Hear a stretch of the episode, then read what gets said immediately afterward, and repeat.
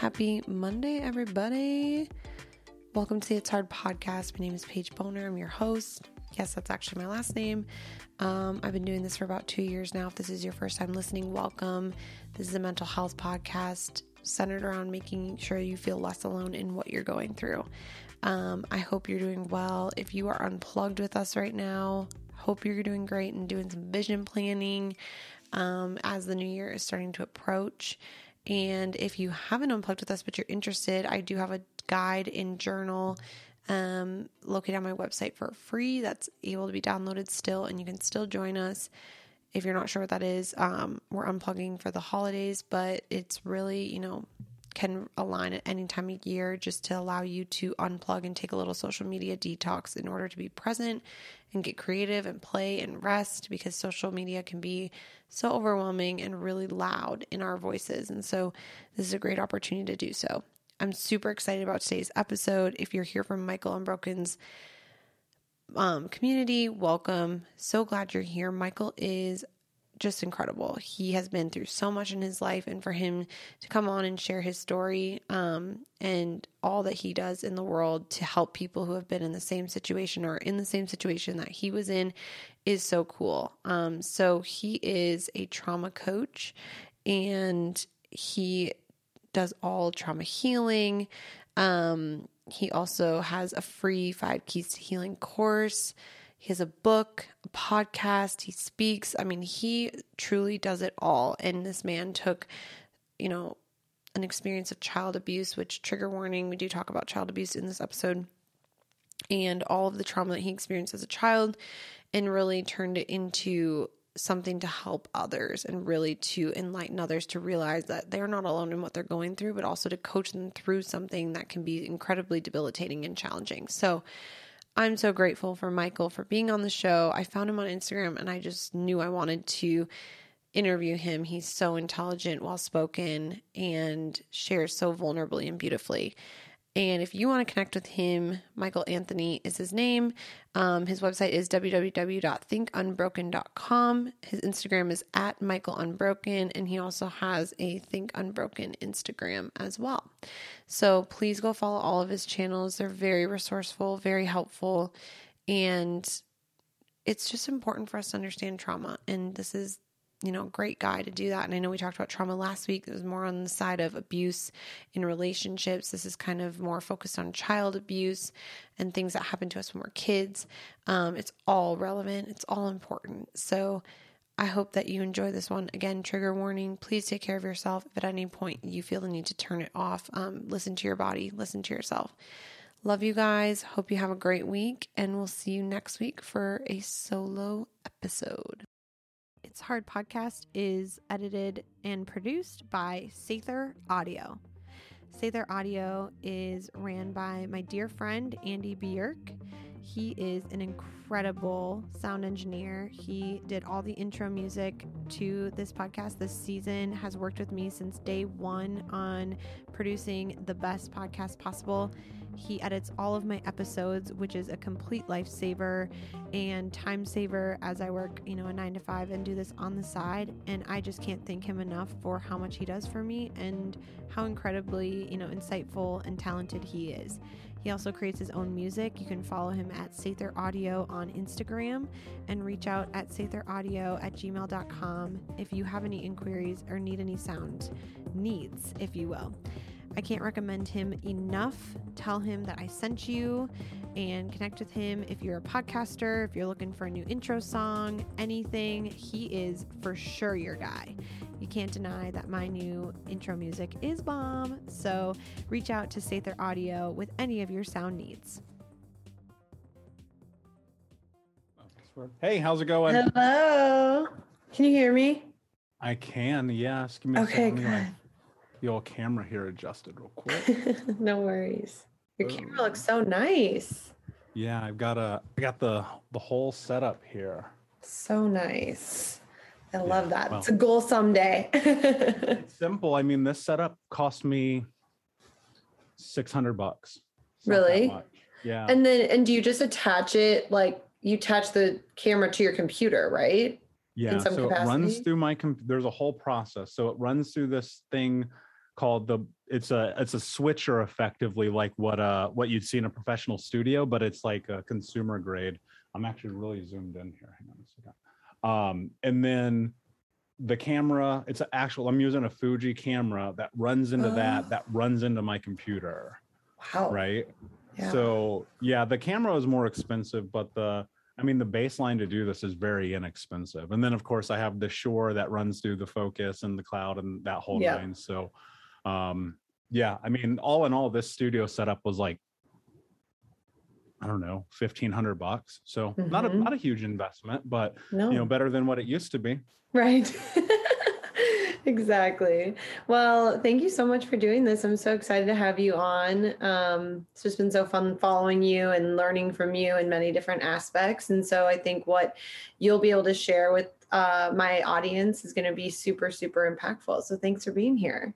Yeah, of course. And and thanks for being patient. I, I definitely had to reschedule last week. I was like, I gotta take a break or I'm gonna freak out. Mhm. So um yes.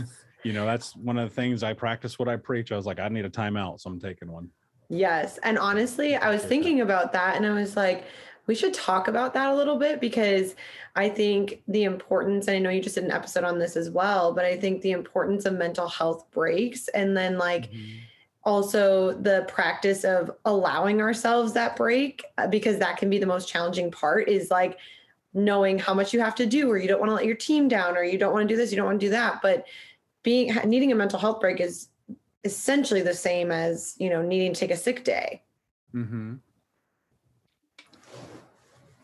absolutely and like i i don't i don't sacrifice that for anybody or anything and i uh you know i'll go as long as i can until the moment where i'm like nope i see this coming.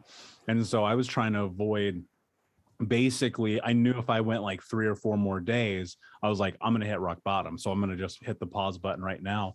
And yeah i, I want people to understand like that's okay right? And Mhm. people feel sorry for themselves and be like oh well you know i got all this stuff to do. And i'm like no no no no how are you gonna how are you gonna change the world if you're exhausted if you're tired if you're worn out if you're you know knocking on death's door? Which trust me it's probably preaching the choir i think everyone understands that you know absolutely so what did you do for your mental health break like what did that look like for you Um, I went to Austin and I just walked around in the blistering fucking hot sun for four days and chilled at the pool and went to comedy shows and just had time by myself. Um, I needed a, a total disconnect. So it was awesome.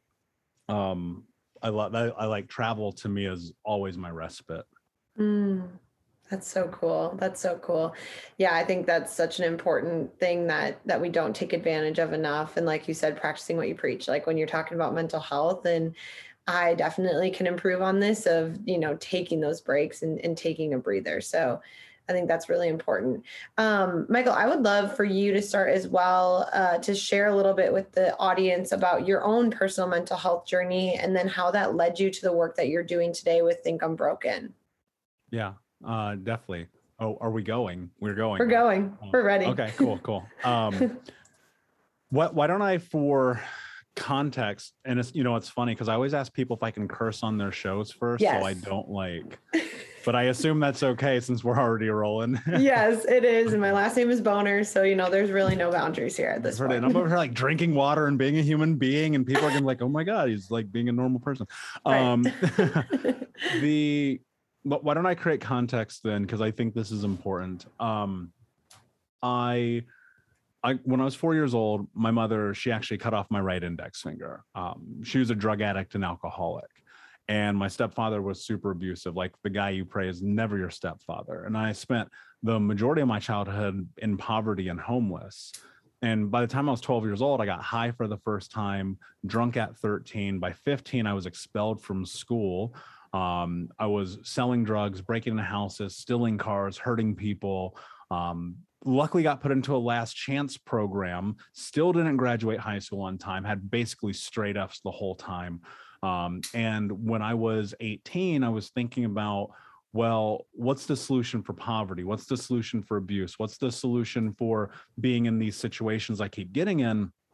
And I was like, oh, it must be money right uh, money seems to always be at the the crux of why everyone always has problems and so i was like okay cool i know what i'll do I'll I'll go chase money, but this was important to do it legally because my uncle's in prison for life. My best friends were being arrested. I've been in handcuffs, um, and it's dangerous. And and by the time I was 26, my three childhood best friends had been murdered, mm-hmm. and it's all because of drugs. And like I was in that shit, right? And so I was like, okay, cool. So I need to do this legally.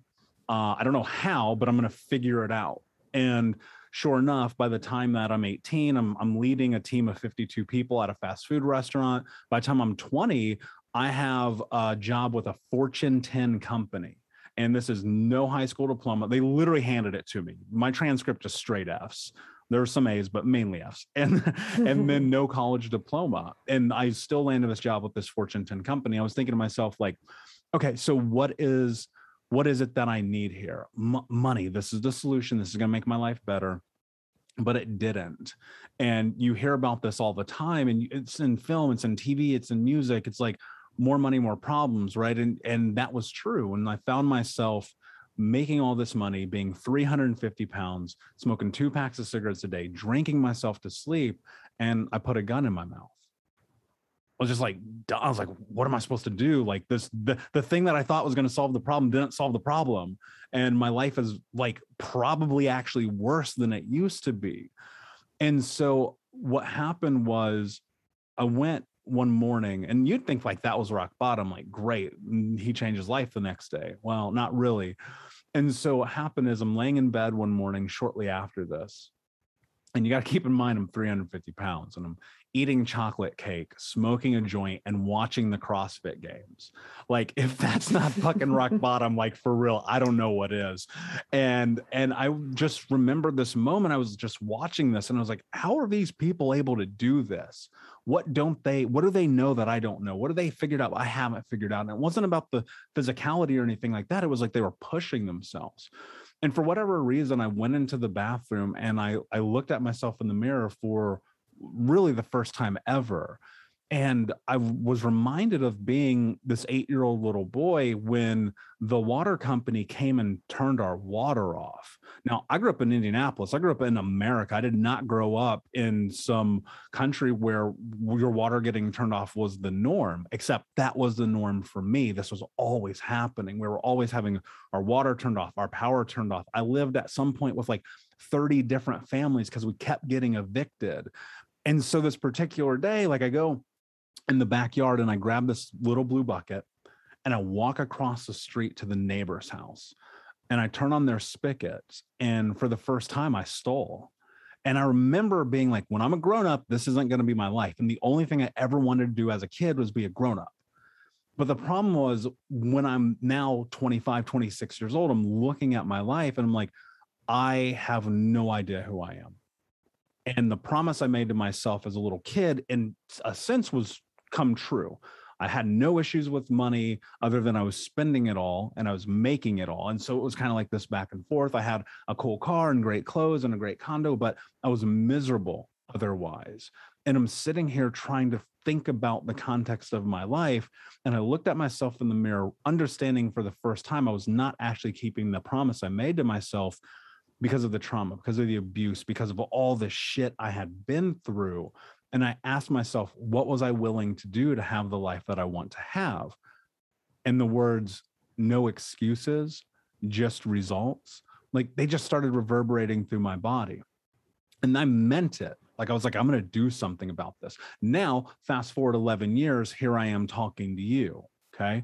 But in that process, it was this tremendous amount of hard, difficult, grueling, like it's work that I can't even explain. People are always like, do the work, do the work. But I'm like, okay, let's really talk about what that looks like. And so I had to get physically healthy, mentally healthy, emotionally healthy, sexually healthy, all the healthies that you could do. And it was just this insanely rigorous process of testing myself every day, which I still do to this day, of trying to understand and identify who I was. Because I think what people are missing in this conversation about creating your life is the part that for many people who come from traumatic experiences, we've never had the opportunity to ever tap into our intuition and build trust within ourselves. Because every time we did there was some type of ramification some type of abuse some type of thing that came on the backside. That hair is stupid. That shirt is stupid. Who do you think you are? Color of the moon purple whatever that thing is. And you would get chastised and there'd be ramifications. And i found myself in this process of this healing journey, right? This thing that people love to throw around like it's just a buzzword of being in a situation where I was actually creating myself. And so the Michael sitting here with you today, and I realize I refer to myself in the third person, is is the realization of a caricature of the idea of the person I thought I could be. Mm. And that came through therapy, group therapy, EMDR, CBT, NLP, all the acronyms, AA, NA, SA, all the A's, through going back and forth through this healing journey, not only in myself in physical healing and plant medicine and journaling and just trying everything, like literally everything from myofascial release to Reiki and everything in between. And what happened was one day I was writing some blogs I'm by nature and my soul, like I'm a writer. That's what I've always been. So I'm writing some blogs. I'm putting some stuff out into the world. It's under a whole different name. Think Unbroken wasn't even a thing yet. And people were like, hey, man, that thing that you posted, like, I resonate with that. My dad did this. My mom did that. And like, what was strange about it is people who I've known for a long time started reaching out to me and they're telling me these things. And I'm, I'm, A, I'm dumbfounded by it but B, I'm like, I knew this was going to happen because I, I always thought to myself, well, you know, maybe if I put this stuff in the world, like my little brothers will read this. I just didn't know it would be all these other people in my community. And then it turned into, hey, will you help me? Right. And somewhere in between there, it was like, hey, that thing you posted saved my life. And I never had, Paige, I never had any intention of doing this five years ago, six years ago, seven years ago, there was a 0% chance I'm talking to you. And what I've come to understand in this process is while I am polarizing, which I do understand because I think you have to be to some extent, my number one mission and my number one goal in everything that I do is to end generational trauma in my lifetime. The only fucking thing I care about is that a child does not have to ever say the same story I just told you. And so that's what drives me. And I look at it from creating this massive expansion around education, not only through healing adults, which I think is where we really have to think about putting more energy, right? But also into children. And so I'm kind of like trying to PG rate some of my stuff so I can actually get into schools and write children's books and things of that nature because it matters. Mm-hmm. And so Think Unbroken came, and I know this is a very long answer to your question. Think Unbroken came because I was laying in bed one night about three and a half years ago.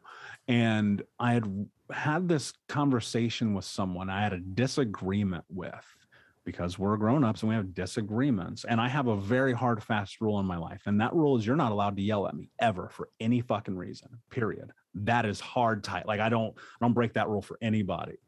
And so we're having this back and forth, and this person yells at me, and I'm like, you know what? I'm leaving. I'm not going to talk to you right now. When you want to talk to me like a human being, let's connect, right? And uh, I get a message from them. This work that you're doing, the things that you're doing, it's bullshit. You're broken. Nothing mm. about you is different. I know, like, I get, like, fine, whatever. It is what it is, right? I'm not going to ever allow people to tell me what I believe to be true about myself. And so I'm laying in bed and I'm bothered by it reasonably because I'm a human being. And I'm thinking to myself, man, you know what? I've been hearing this shit since I was five years old when I was 12, when I was 14, 18, 22, 25, 27, 30, you know, and people always being like, because you don't fit into the scope of normality, because you have these things that you've gone through, you're broken. And I'm just like, that's not me. That's not me. That's not who I am. That's not how I think. And then literally like fucking lightning bolt. It was like think unbroken. That's what I've been trying to understand this whole time. And that's what I do. Like I help people figure out how to do that. And that just means this. All of that said, all of this diatribe I just laid out, it's very much about one singular concept. Can you be okay with the reflection in the mirror? Say more about that. Well, I think at the end of the day, look, there are things that that haunt us, right? That are good, bad, and different. It doesn't matter.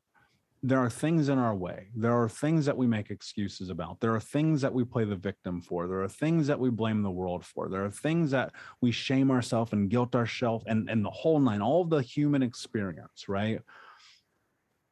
And I think a lot of that comes from not addressing what we know we need to do. Mm. And uh, the majority of that's fear based, right?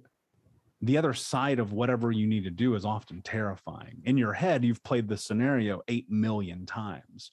What if I did leave this relationship and pack my bags and move across the country and go on a healing journey and one day write some blogs that eventually lead to this place where 11 years later I'm having a conversation? What if I did? But then what if I never did? What am I talking to you right now? Mm-hmm. And and the conversation about looking in the mirror and being okay with the reflection, like I really truly believe it just starts with acknowledging the truth of who you are about all of it, everything. And it's not that it's easy because it's not like even today like every day i'm challenging myself i'm challenging the narrative of who i think i am and what I believe I'm capable of doing. And I put myself in the most tremendously uncomfortable situations to try to figure out what's on the other side of them. And even still to this day, I look at myself in the mirror and I go, what am I not addressing? What am I not working on? What am I not doing? What am I avoiding? What am I hiding? What am I running from? Because the truth is, if you go deeper into that, if you ask yourself those questions, you can't lie to anybody but you. And I don't know about you, but the shit that keeps me awake at night is the stuff that I have not addressed.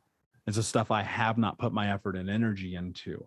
And look, I get it that there's fear in that. And some of the fear is societal, right? People will judge me if I want to go and do this thing. They're judging you anyway. People are going to shame you because you want to change your life. You want to leave the relationship and take your kids across the country and start a business they're going to judge you anyway. Mm-hmm. Doesn't matter. The only thing that matters is how you feel when you look in that mirror. Because the truth is, and I know this about myself, which I think is really interesting. People don't like me. Paige, I'm okay with that. It's fine. There's 8 billion people on planet Earth. I do not expect everyone to like me. That would be weird. And so even when people send me messages and they say, Who do you think you are? I go, I'm someone trying to make change in the world. If you don't like it, that's okay. You don't have to listen. You don't have to be here. But if you want to be, I will serve you just as well as I do anyone else who is right here with me. And so there's um, serenity, for lack of a better term, in being able to acknowledge that I live my life being okay who I am that doesn't mean that some days aren't harder than the others. That doesn't mean that some days my greatest victory is taking a break. That doesn't mean that some days I don't have to fucking pick myself up off the ground and be like, get your shit together. Because there's a fine line in this entire conversation between taking care of yourself and taking it easy on yourself. And I think if you really want to find your potential, you've got to be willing to challenge that narrative. This podcast is sponsored by BetterHelp Online Therapy. Y'all know how passionate I am about therapy and how much of an advocate I am for everyone using therapy as part of their mental health journey. You might be wondering what is therapy? I've, you know, maybe heard of it. Obviously, we kind of all understand what it is, but there's still this large stigma around it that it's something that you only go to if something is wrong with you or if you have major problems or it's something to be embarrassed about. But therapy truly can be whatever you want it to be. Maybe you're not feeling motivated right now and you just want some tools to help, or maybe you're feeling insecure in relationships or at work. Maybe you're not dealing well with stress or you're finding a lot of conflict within the relationships that you're experiencing. Therapy is a tool that you can use in order to become more self aware and to better understand who you are at your core. And BetterHelp is here to make it so seamless and so easy so that you can access therapy at an affordable and easy way. BetterHelp is online therapy. It's completely online and they offer many different packages based on what you can afford. There's also financial aid involved as well. And you can easily switch your therapist. I know sometimes that you and your therapist might not click. Those first couple tries might be really hard. And that's an essential part of therapy is to ensure that you and your therapist have a strong connection. Not only does it benefit you as the client, but it also benefits your therapist to have somebody who they feel as though they can connect with too. BetterHelp allows you to switch your therapist free of charge at any point to ensure that you are getting the best experience possible. BetterHelp is completely customizable online therapy. It offers video, phone, and even live chat sessions with your therapist. So you don't have to see anyone on camera if you don't want to. It's much more affordable than in person therapy, and you can start communicating with your therapist in under 48 hours. Join the millions of people who are seeing what online therapy is really about. It's always a good time to invest in yourself because you are your greatest asset. This podcast is sponsored by BetterHelp, and its hard listeners get 10% off their first month at betterhelp.com slash it's hard. That's betterhelp, H-E-L-P dot com slash it's hard.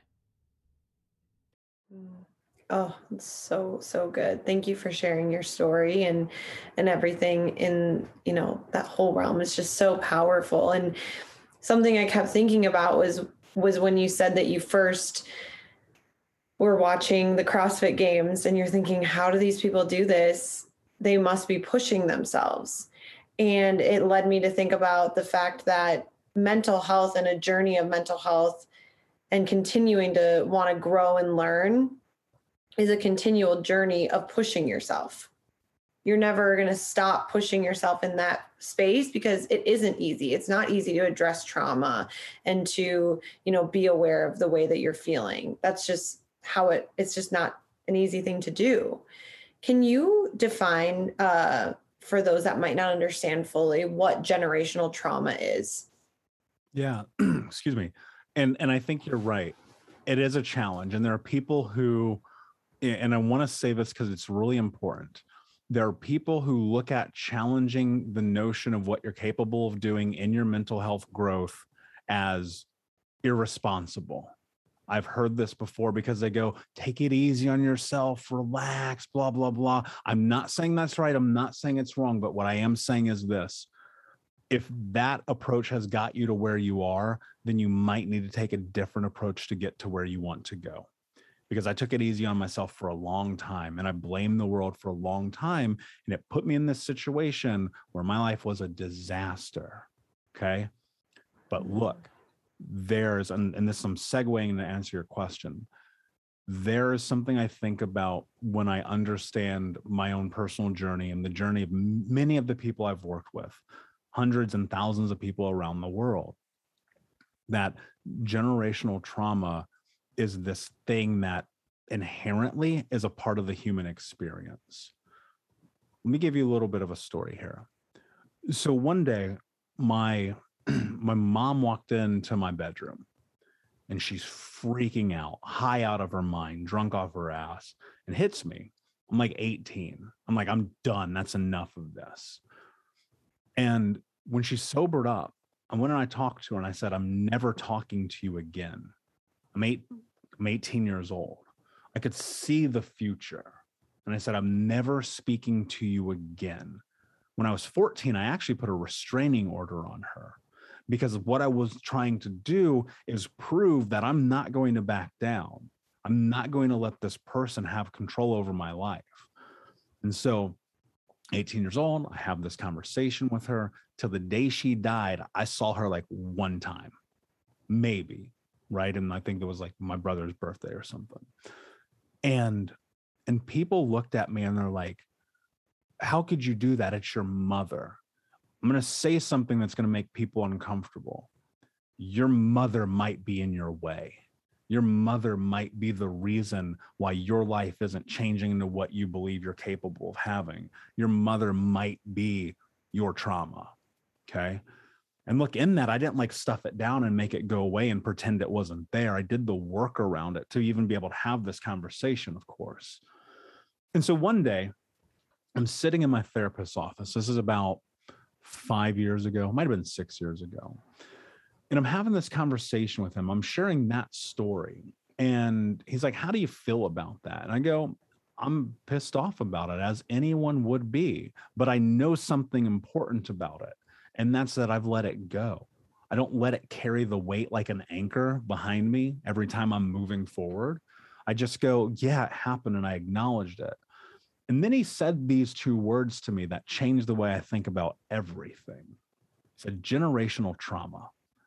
And I was like, oh, tell me more. Because I'd been in this thing where I'd been reading about family systems and I've been learning and trying to assess all these things and getting these certifications and blah, blah, blah.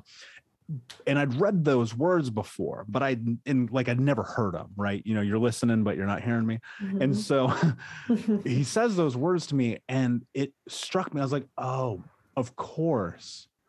My mother hurt me because her mother hurt her, and her mother hurt her and my stepfather hurt me because his mother was arguably the worst person I've ever met in my life because somebody was the worst person in her life, and so on and so forth. And, you know, I'm biracial, so there's layers to it. I'm from West Nigeria and from Ireland. And so now you add in those levels of trauma from slavery and indentured servitude and famine and the whole nine through our DNA. And that goes on and on and on. And so I sat with it and I was like, wait a second. So you're telling me that generational trauma is this experience of abuse happening in a cycle over and over again into every generation of child who comes next. Well, that's fucked up. What am I going to do about it?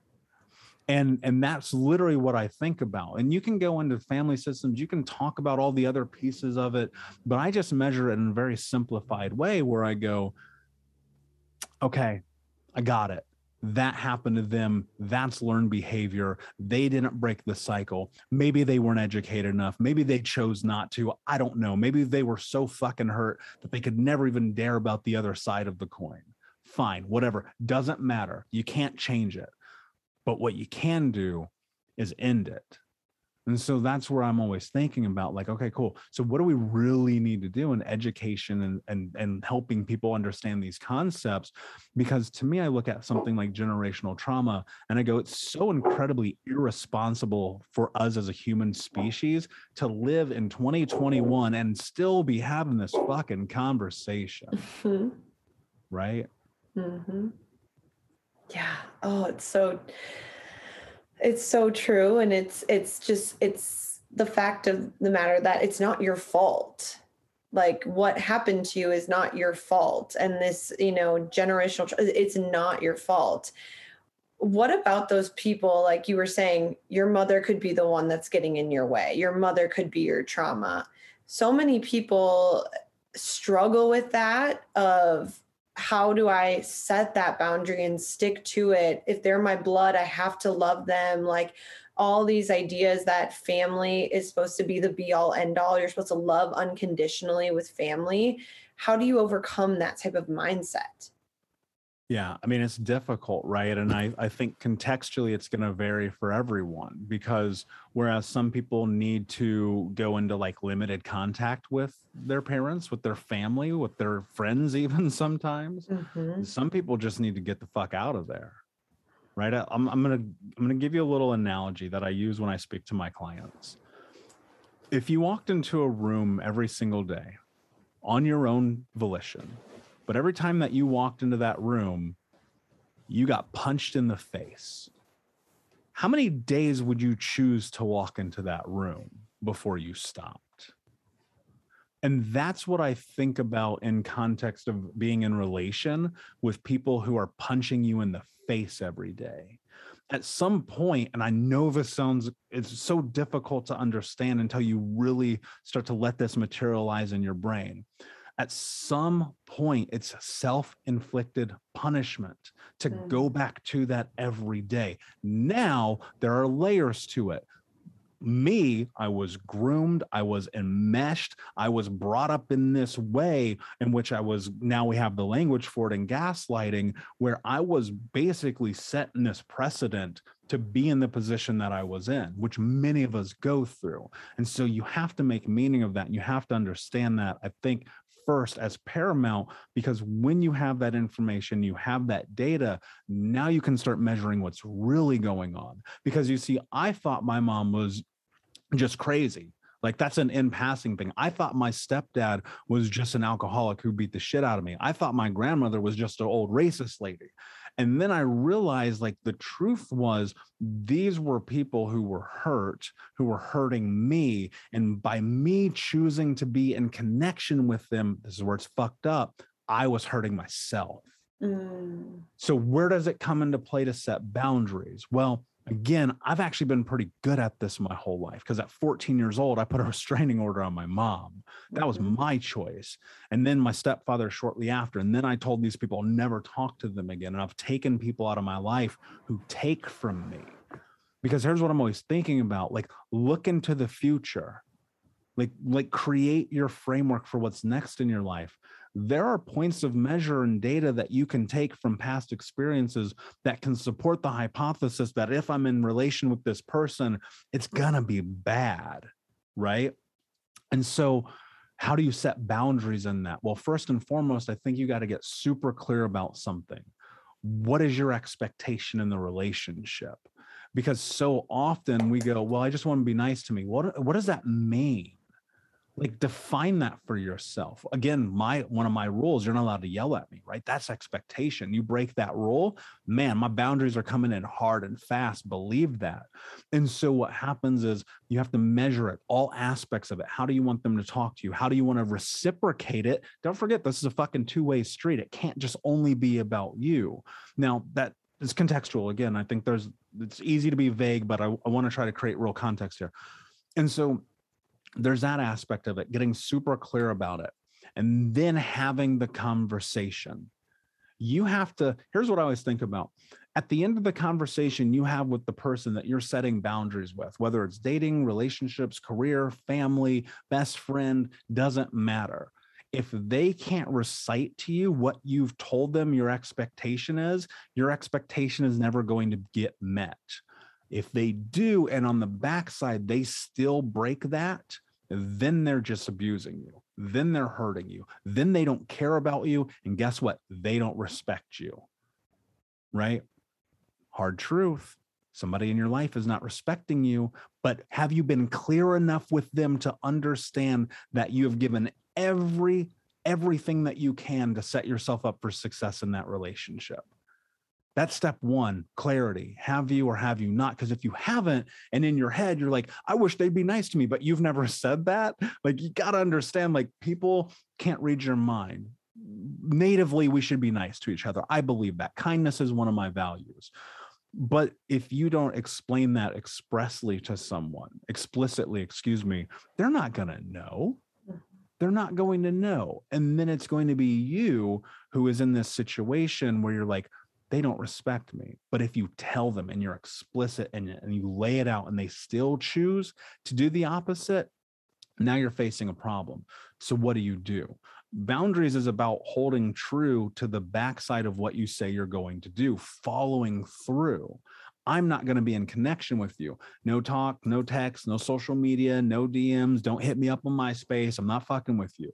Right. And so you have to really follow through on that that's where people lose in this game, right? And and I'm not calling it a game. It's just my the way I think, right?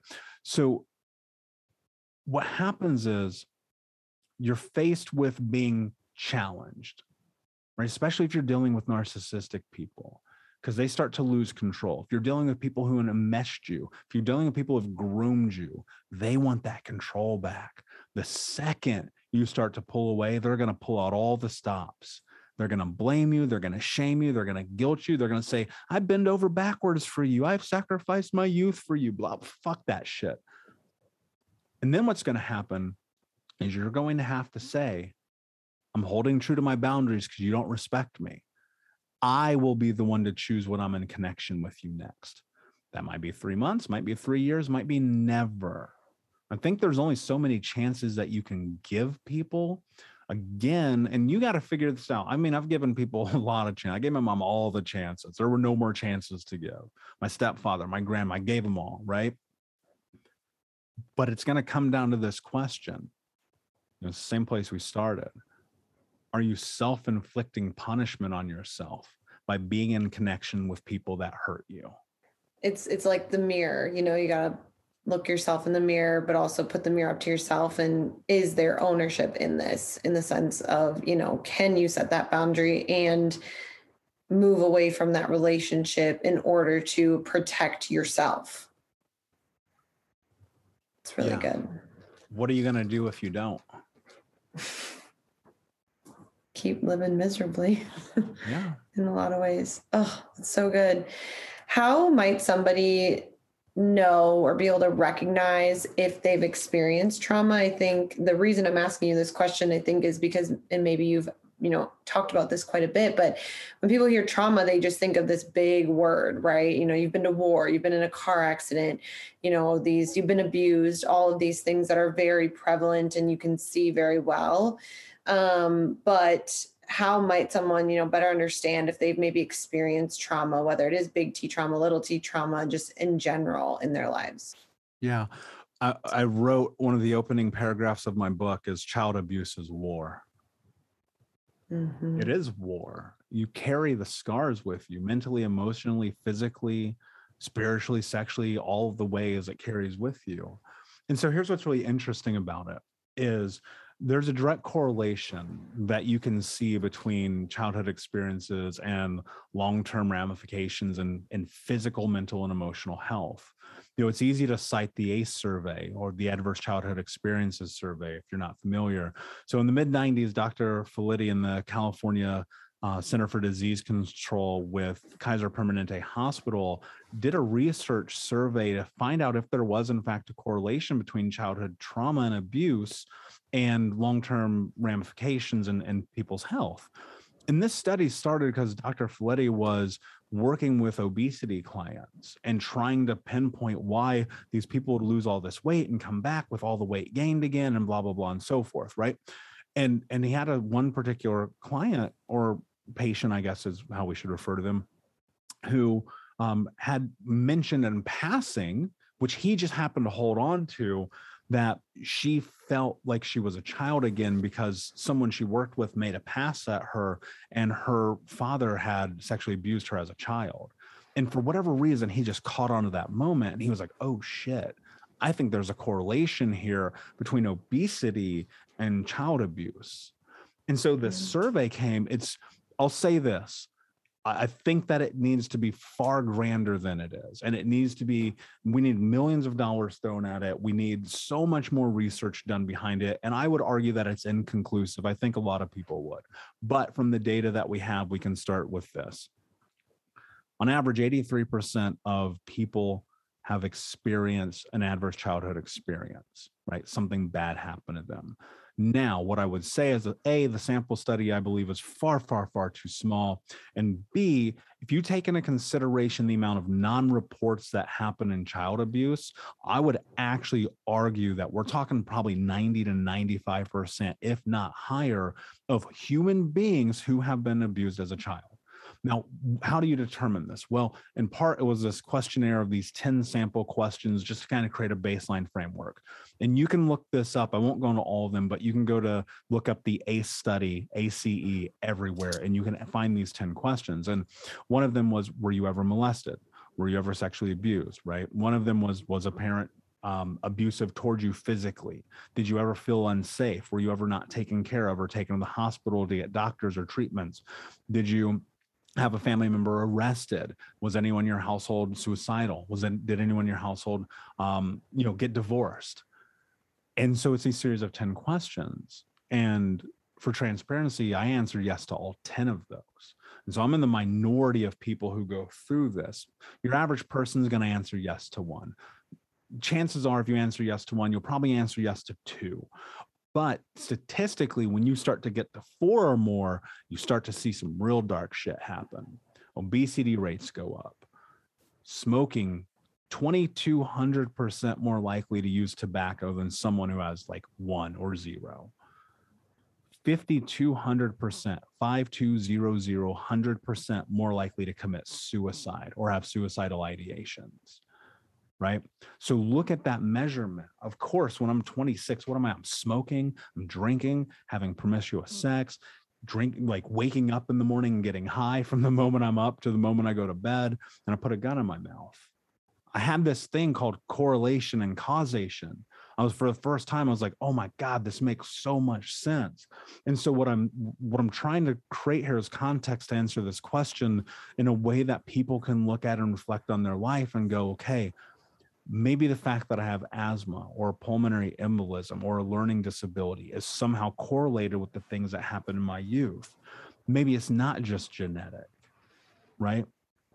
I have learning disabilities. I was diagnosed with multiple um, autoimmune diseases, right? I had asthma as a kid. I have this thing called POTS. I got really sick. I got fucking E. coli like three times, right? It's crazy. And I smoke and I drank and I was morbidly obese and the whole nine. And so finding that research, and I really suggest people look at this and read this and, and, and listen and watch because there is very likely something happening in your physical body that is directly respondent to the events of your past. And I'll say this, which I believe it is true, that we are the sum total of all the experiences that we've ever had. So that means that the likelihood that your past is impacting your present is very high. So look at the behaviors you have. Like you're doing things and you go, man, like, fuck, I shouldn't be doing that thing and then you'll make it a week and you won't do it and then you'll do it again you're like what is wrong with me well maybe some bad shit happened to you that you need to start working on because maybe it's not as simple as what i thought it was i'm drive past mcdonald's every single night because it's in the parking lot of the gym fucking mcdonald's man and I'm gonna sit out there and I'm gonna eat a McDonald's and I'm gonna smoke this cigarette and then I'm gonna go to the bar next door and I'm gonna walk by the gym and I'm gonna say tomorrow. And I did that for years. Maybe there's a reason we're afraid to show up for ourselves. Are you enjoying this episode so far? If so, please take the time to rate and leave a written review on Apple Podcasts. You also can press the follow button on Spotify and ask for notifications every time a new episode comes out. This is the best way for us to grow and reach as many people as possible as we start to talk more vulnerably about mental health and things that are relatable to all of us. Also, you can take the time to share this episode with a friend via text message or on social media to also grow the awareness and make sure that people understand that they're not alone. Thank you so much for listening to It's Hard. Let's get back to the episode when you know doing some research on you and your work and what you do you mentioned um, getting people out of this vortex in regards to trauma survivors what does that mean yeah so you know it hit me one day where i was like man think about the way you talk to yourself. We we say things to ourselves that if you said to another human being you would get arrested or punched in the face. And yet you're using that kind of language with yourself. The the vortex to me is this place of it's just dark it's that darkness in you and i think we all have darkness in us anyone who doesn't's a liar they're not being honest with you. We all have that. We all have the self deprecation, the shame, the guilt. It's fine. It's a part of the human experience. But I think the darkness of, of being in the vortex is kind of like the analogy of the real life story, or I guess more of a parable of my my experience of being in this position of like right there. It's like right, like the difference in your life is right there all you got to do is choose which door to walk through. So maybe instead of not walking in McDonald's or the bar, I walked into the gym. Like it's right there. But being in the vortex is this place where you hate yourself. You don't believe in yourself. You've let the world, and not by choice either, the world has helped you succumb to the idea that you're not good enough, you're not strong enough, you're not capable enough. That's all I ever heard as a kid. That's all many of us, that's our that's what we hear. That's the nomenclature of the vernacular that we use for ourselves. You're not good enough, you're not strong enough, you're not capable enough, you're a loser. No wonder you're homeless. No wonder, you know, you've heard all the stories.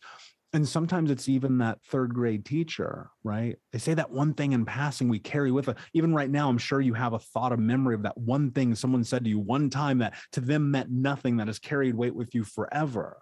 And it puts you in this place where you're like fucking stuck like that's the vor like that's the vortex like you're fucking stuck. You're like, on the other side of this, I know there's something beautiful, but I can't bring myself to do it. And the only way to get out of that is to get out of it. That's the really messed up part about this whole journey is the only way that you create change in your life is to create change in your life to do the opposite of the thing that you're doing to push yourself. You want to get out of that darkness. You want to get out of the vortex. And and sometimes it literally starts with i i didn't smoke a cigarette for two hours right? I didn't eat mcdonald's today or hardee's or burger king or fast food. Mcdonald's gonna fucking sue me. Um you know what i mean? It's it's one of those things where you're like can i just try something different? I'm not saying it's gonna make your life better. People are always like do this will make your life better. Can you make your life different? Mm-hmm. Can you just do one little thing today to make your life different and measure that and then use that to create momentum? Because when you start creating momentum, you start to move through these, what I call loops, right? And there's levels to this where every day you're challenging yourself, you're building momentum into this idea of the person that you believe that you could be. And so every single day you do this one little action. Maybe it's taking a shower. Like people discount that it's fucking taking a shower and then it turns in i'm going to go to the gym and then it turns in i'm going to go take therapy seriously and then it turns into i'm going to journal and i'm going to meditate i'm going to go to the personal development courses i'm going to read the books i'm going to listen to the podcast i'm going to show up i'm going to challenge myself into the next level because the momentum of doing these little actions every single day add up over time and on a long enough timeline you can create the life that you want to have and so as you're building momentum to get out of the vortex, this place of darkness, I think about the concept of centrifugal force, right? If if you're on the pendulum and it starts like this, because what you think becomes what you speak, what you speak become your action, and your action become your reality. Okay. So this pendulum starts with thought. This is why I said you got to think about the way you're talking to yourself because that pendulum will swing from thought into action and then from action into reality. And then you'll have this like new baseline.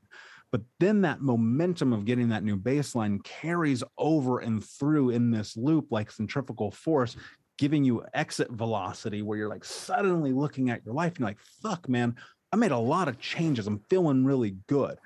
And then you keep that going and you challenge yourself further and deeper and harder every single day to see what else you're capable of doing. Now, in that process, sometimes you're going to have to rest. Like I just come, I came off of a rest. I was like, yo, I see the future. If I don't chill out, this is going to not end well. But sometimes you have to push yourself harder and you have to listen to yourself. You have to learn to trust your instinct on that and your intuition. But when you take this momentum and you hit exit velocity, suddenly you look at your life 10 years later, 12 years later, 25 years later, 30 years later, because on a long enough timeline, you can create the life that you want to have. I don't even necessarily, people always go to like finances on that. Sure, it can be money, but it can also be self esteem. It can be confidence. It can be peace. It can be happiness. It can be love. It can be all the things. It could be, I just want to feel the full range of the human experience and emotions, right? And so, the deeper that you get into creating momentum every day by hmm. choosing this is the hard part and i want people to hear this the choice to walk through the door is your choice. You got to decide what door you're going to walk through and you don't get to blame the world for not choosing to walk through the right door. That's on you. It's a hard truth. People get shitty at me when i say that I understand why, because not that long ago, I'd been like, fuck you. Who do you think you are? But the reality is, and my clients have seen this, I've seen it in my own life. Anyone who I've ever met who is on a level of which I go, man, that's amazing that you transformed your life. They're all in agreement of one thing you got to make action. You have to choose to create your life. And I believe that it takes as much effort. I know that it takes as much effort to build your life as it does to destroy it. Mm-hmm. Amen. Totally does. Yeah, that's so good. How does a adult trauma, or I should say, you know, trauma that might happen to you as you're an adult play into this? I know personally, I had, you know, traumatic experiences within a relationship when I was in my adult years. Is there any correlation to childhood trauma and those types of experiences can those be independent of one another what does that look like Yeah, well, I think it's both, right? Mm-hmm. I think we go towards the things that we know because it's comfortable. I, I go back to being in this incredibly toxic, non-violent relationship, but super toxic, like unbelievably toxic. And toxic in this way, and everybody uses the word toxic, so I'll tell you exactly what happened. The things that we said to each other were so awful. Mm-hmm. Like I could not even imagine. I don't even want to repeat them because they were so dark. But then be like, "I love you," right on the backside of it, right? This is how we express it we go towards the things that feel comfortable because it's learned experience generational trauma right? So we find ourselves moving towards those relationships those people those things those vices whatever it is that feels the semblance of normality to our experience leading up to that moment. And so i think about that a lot. And then you you you understand it and you measure it and you go wait a second. What if it wasn't like this what if it could be different? What if I could have a different career, a different relationship with money, a different relationship with people, a different relationship with myself? What would I have to do to get to that? Because the things that happen to us as an, as an adult, they carry weight too. They're a factor also. Like, let's not be dismissive of it, right? The abusive relationships and and deaths, like my best friend's getting murdered, like reading those headlines in the newspaper, looking at my life and being like, man, my life's super different. That carries weight, right? You go, fuck, man, what could I have done about that? And their experiences of the human experience sometimes are painful. I would argue probably more painful than not most of the time. But what are you going to do about it? You know, I think it's really easy to get trapped in it and you should go to therapy about it you should have coaching about it you should cry about it and write about it and express it in whatever way that you need to express it. But at some day at some time at some point and i don't know when that is because it's different for everyone you're going to have to look at it and accept it. This happened. And in that acceptance you acknowledge it and you go yeah okay i'm, I'm going to measure this. I go fine it happened. And you're going to let go and I'll say this I think that there's a tremendous amount of freedom that comes in letting go because it's not about pushing things down and stuffing them down and pretending it didn't happen, but it's about looking at it and going, I can't change the past. And there's there's beauty in that. It's not that it's not painful. It's not that it doesn't suck because it does. I mean, being hurt, whether you're a child or an adult or you know whatever time frame that is, like it carries weight.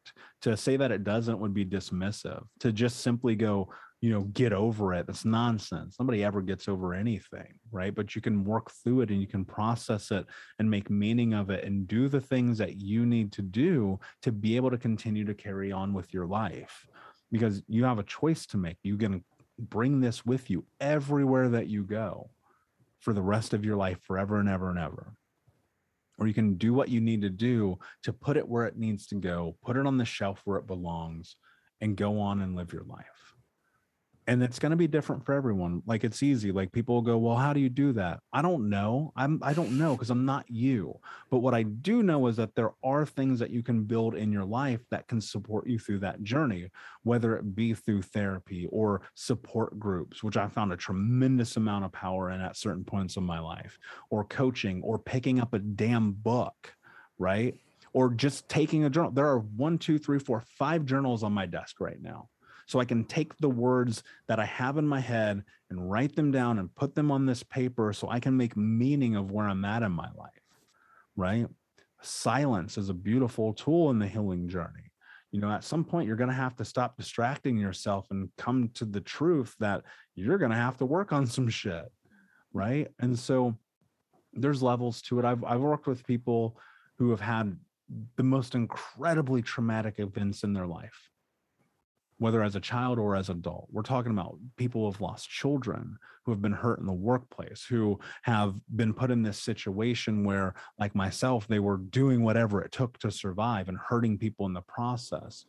And on the backside of working with so many of these people, you know, I've had the privilege of them saying, like, my life is good. I don't need to do this anymore.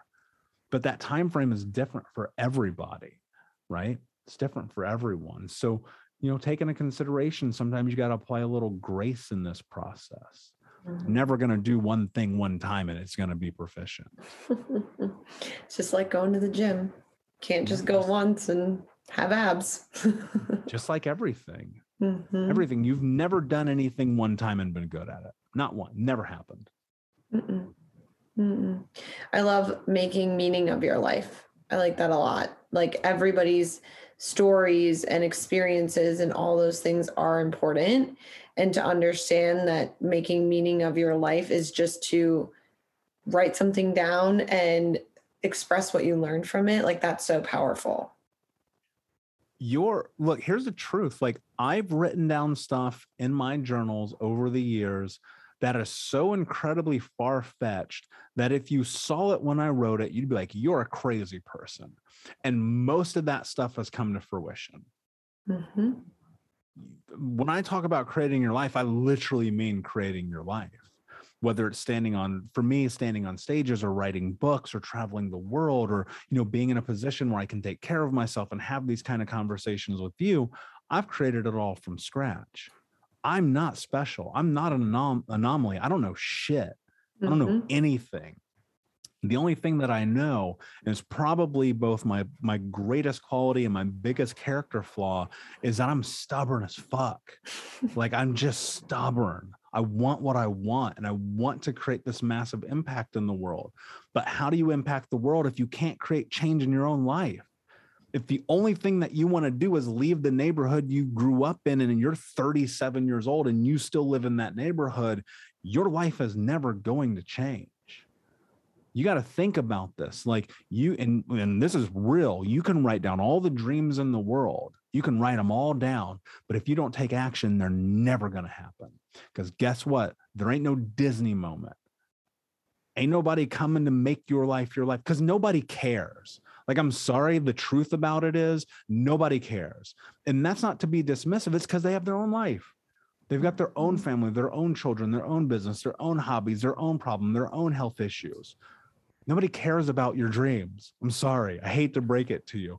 And so that you want to have a life that you want to have you're going to have to put in the work you're going to have to do the hard difficult grueling things over and over and over and over again ad nauseum until the point where you hit that momentum in your life and you measure it and you go okay cool now i've hit a new level i can go to what's next but you might have to leave your neighborhood to do that. One of my mentors taught me something that I carry with me all the time.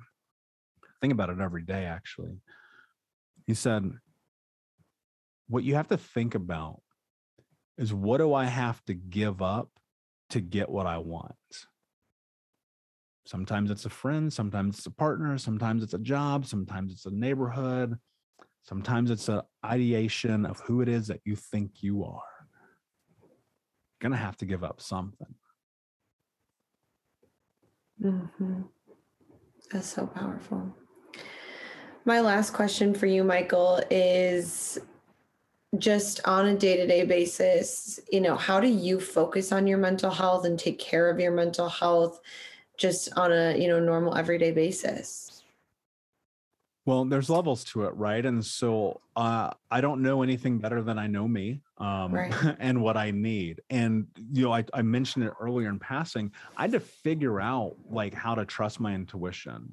I had to figure out how to understand who I am.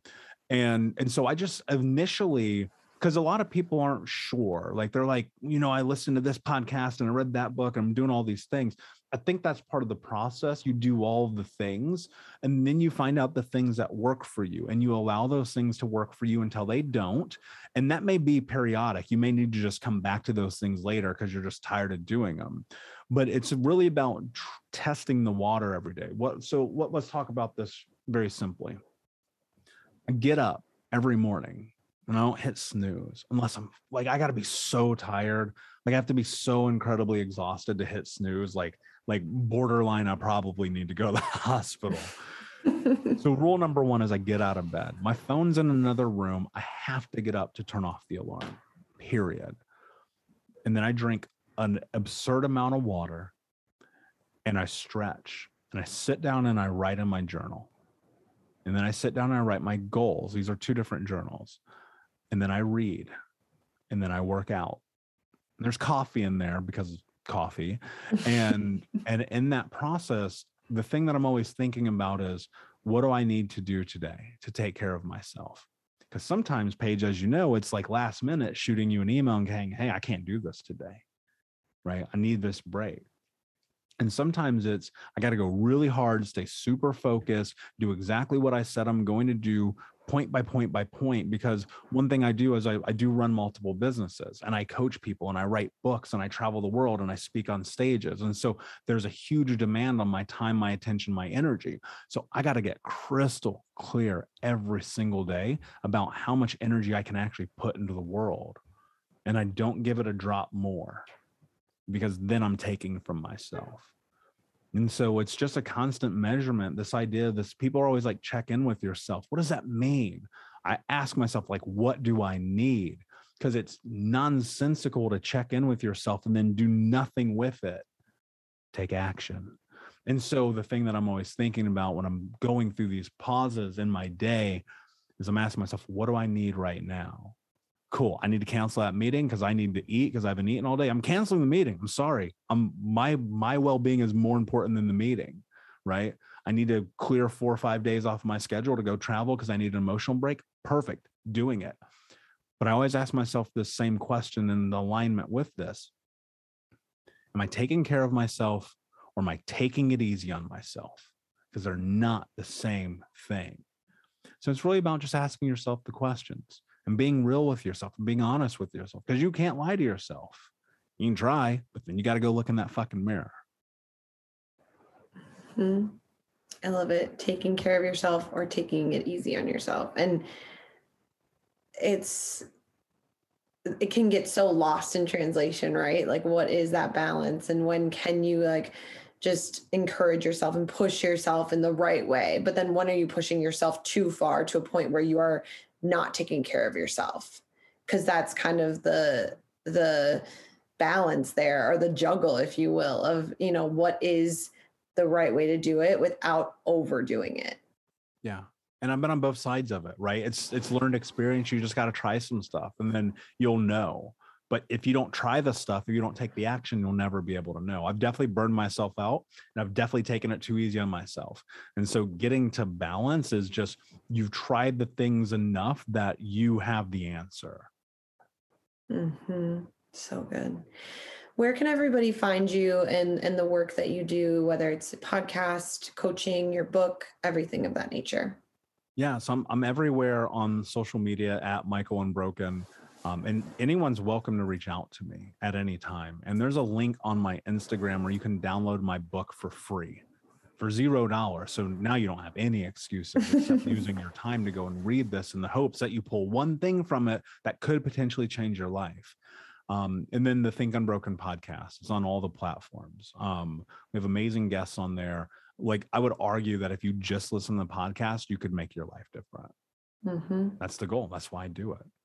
Right. Yeah, I believe it. So good. Well, thank you so much for your time, Michael. I really appreciate it. It's been such a pleasure having you. And I learned so much. I was taking notes. I learned so much today from wow. you. And yeah, you can see me writing. I'm like, I'm not being rude. I'm just taking notes. Um, but I did learn so much from you. And I can't wait for the listeners to hear this and learn so much from you as well. So thank you so much. I really appreciate it. My pleasure. Thank you.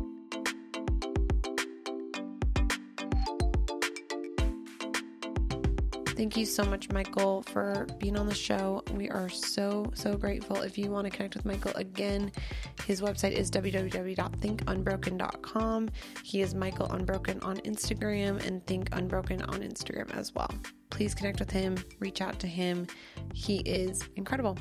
Thanks so much, Michael. Have a great rest of your day, everyone. Great week.